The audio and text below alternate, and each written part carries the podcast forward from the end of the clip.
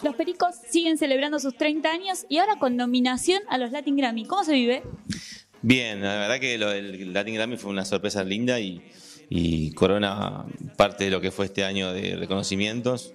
Ya, ya hemos tenido el Gardel y también hemos sido nominados a los premios Luna del Auditorio en México, que es como los Gardel de México, y ahora esto, que es como... Y aparte, por primera vez estamos nominados y nuestro primer D V D está nominado, así que son muchas... primeras veces que nada, esperemos que sean factores de suerte y nos, nos, nos lo traigamos desde Nevada a Las Vegas. Así que una, una, una serie de cosas muy lindas y esto, como dije al principio, es una perla hermosa de este año. ¿Esperaban todo lo que está pasando con el D V D? Y es, como, es una mezcla de que vos lo deseás y, y, y después van pasando las cosas. Porque cuando vos haces algo, deseás que... que tenga éxito, que le guste a la gente, que te den premios, pero lo, lo decías pero no lo esperás y es como lo mismo en realidad. Caigo fulminado al darme cuenta que tan solo era una parte de tu show. Recién me decías, estamos viviendo un montón de primeras veces, son treinta años y se siguen viviendo estas, estas primeras veces. ¿Hay algunas primeras veces que queden pendientes? ¿Hay algo que ustedes todavía no hayan hecho que tienen ganas de hacer? Mm... Seguro. Sí, seguro. No, pero que sí, por ahí, ir, a, ir a Asia, por ejemplo, tocar en Asia, tocar en Japón, qué sé yo. Son lugares donde es un deseo muy lindo, porque aparte hay un mercado especial que escucha música parecida a la nuestra o música, digamos, latinoamericana. Y, y, y hemos escuchado discos grabados en Japón de artistas también que queremos, eh, por decirte algo, pero en realidad, qué sé yo, también me gustaría. En realidad vos querés perdurar más y que todo siga siendo más grande, más lindo y llegar a más gente. Son deseos que tenemos todos y que el disco que viene la rompamos.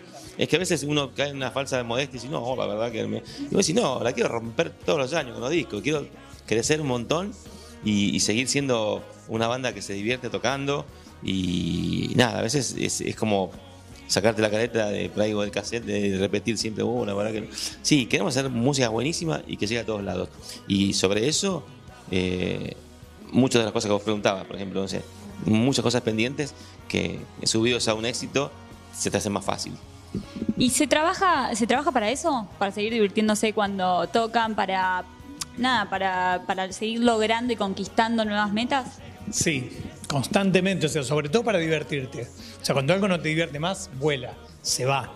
O sea, es algo que los Pericos tenemos eternamente. Hay temas que se toman vacaciones, algunas eh, para siempre, y otras vuelven. Este tres mil Vivo fue justamente un poco volver a que los temas tengan una vida y una felicidad para nosotros, no solo para la gente, sino que tengan ese sonido dos mil diecinueve que queríamos tener. Y sí, se trabaja todo el tiempo. En lo humano, obviamente ya estás acostumbrado, es una familia. Pero en lo musical constantemente para no aburrirte, obvio. Me gustaría un recuerdo de hace treinta años atrás, porque con estos tres mil vivos pudieron como recorrer un poco la historia. Me gustaría que me digas algo que te acuerdes de, de esos... Nada, de esos enanos. No, yo cuando empezamos a tocar y no, no era conocido el género reggae, tampoco sus representantes de afuera. Sí. Ir a una discoteca del conurbano y que, y que te digan, sí... Uh, me encanta Bob Martin, por ejemplo, sí. Y después poníamos la bandera de Etiopía, roja, amarilla y verde, y miren, qué bueno que pongan la bandera de Bolivia, la verdad que es buenísimo. Esas cosas que es... Sí, que sí.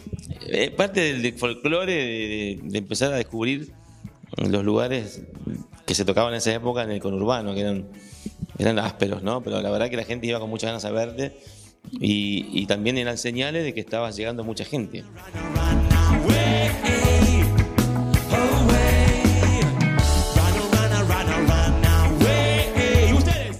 Recuerdos del grupo tienen que ver con lo que, por ahí con esta, estas experiencias que ustedes me contaban, que quizás todos pudimos ver, o tienen más que ver con la intimidad de la banda. ¿Con qué tiene que ver?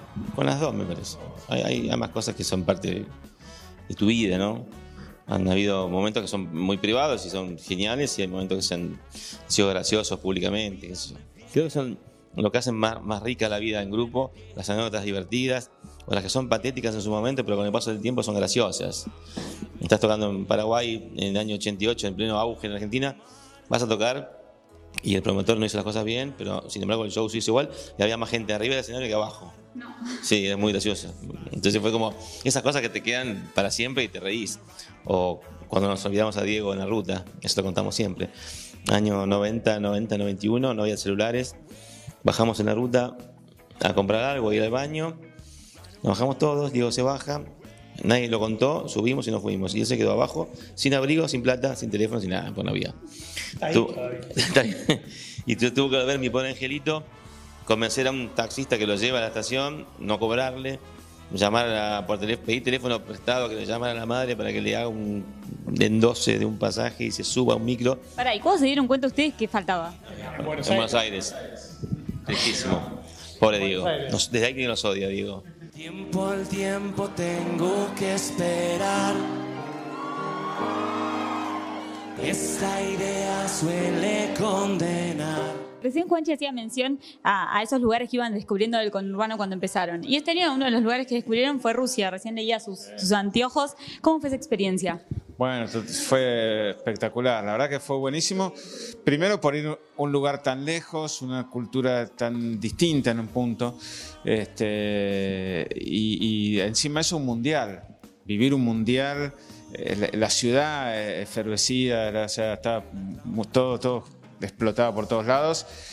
Y además ir a los partidos y estar con, con un avión todo con hinchas de Argentina. Fueron como muchas experiencias en una.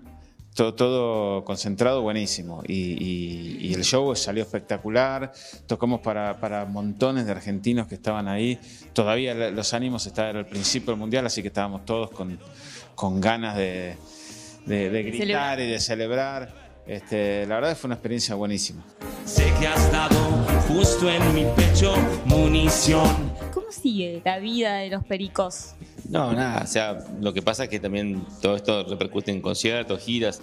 Ahora tenemos conciertos por Ecuador, Bolivia, por el interior del país. Luego viene la presentación del disco oficialmente el veintisiete en el Ópera, en Capital. Después nos vamos a, a, a, los, a los Grammys. Y después de lo que queda del año también quedan varios conciertos para, para terminar. Vendrá el verano, y ya el año que viene los festivales, otra gira por México. Y todo viene, por suerte, bien, viene creciendo y...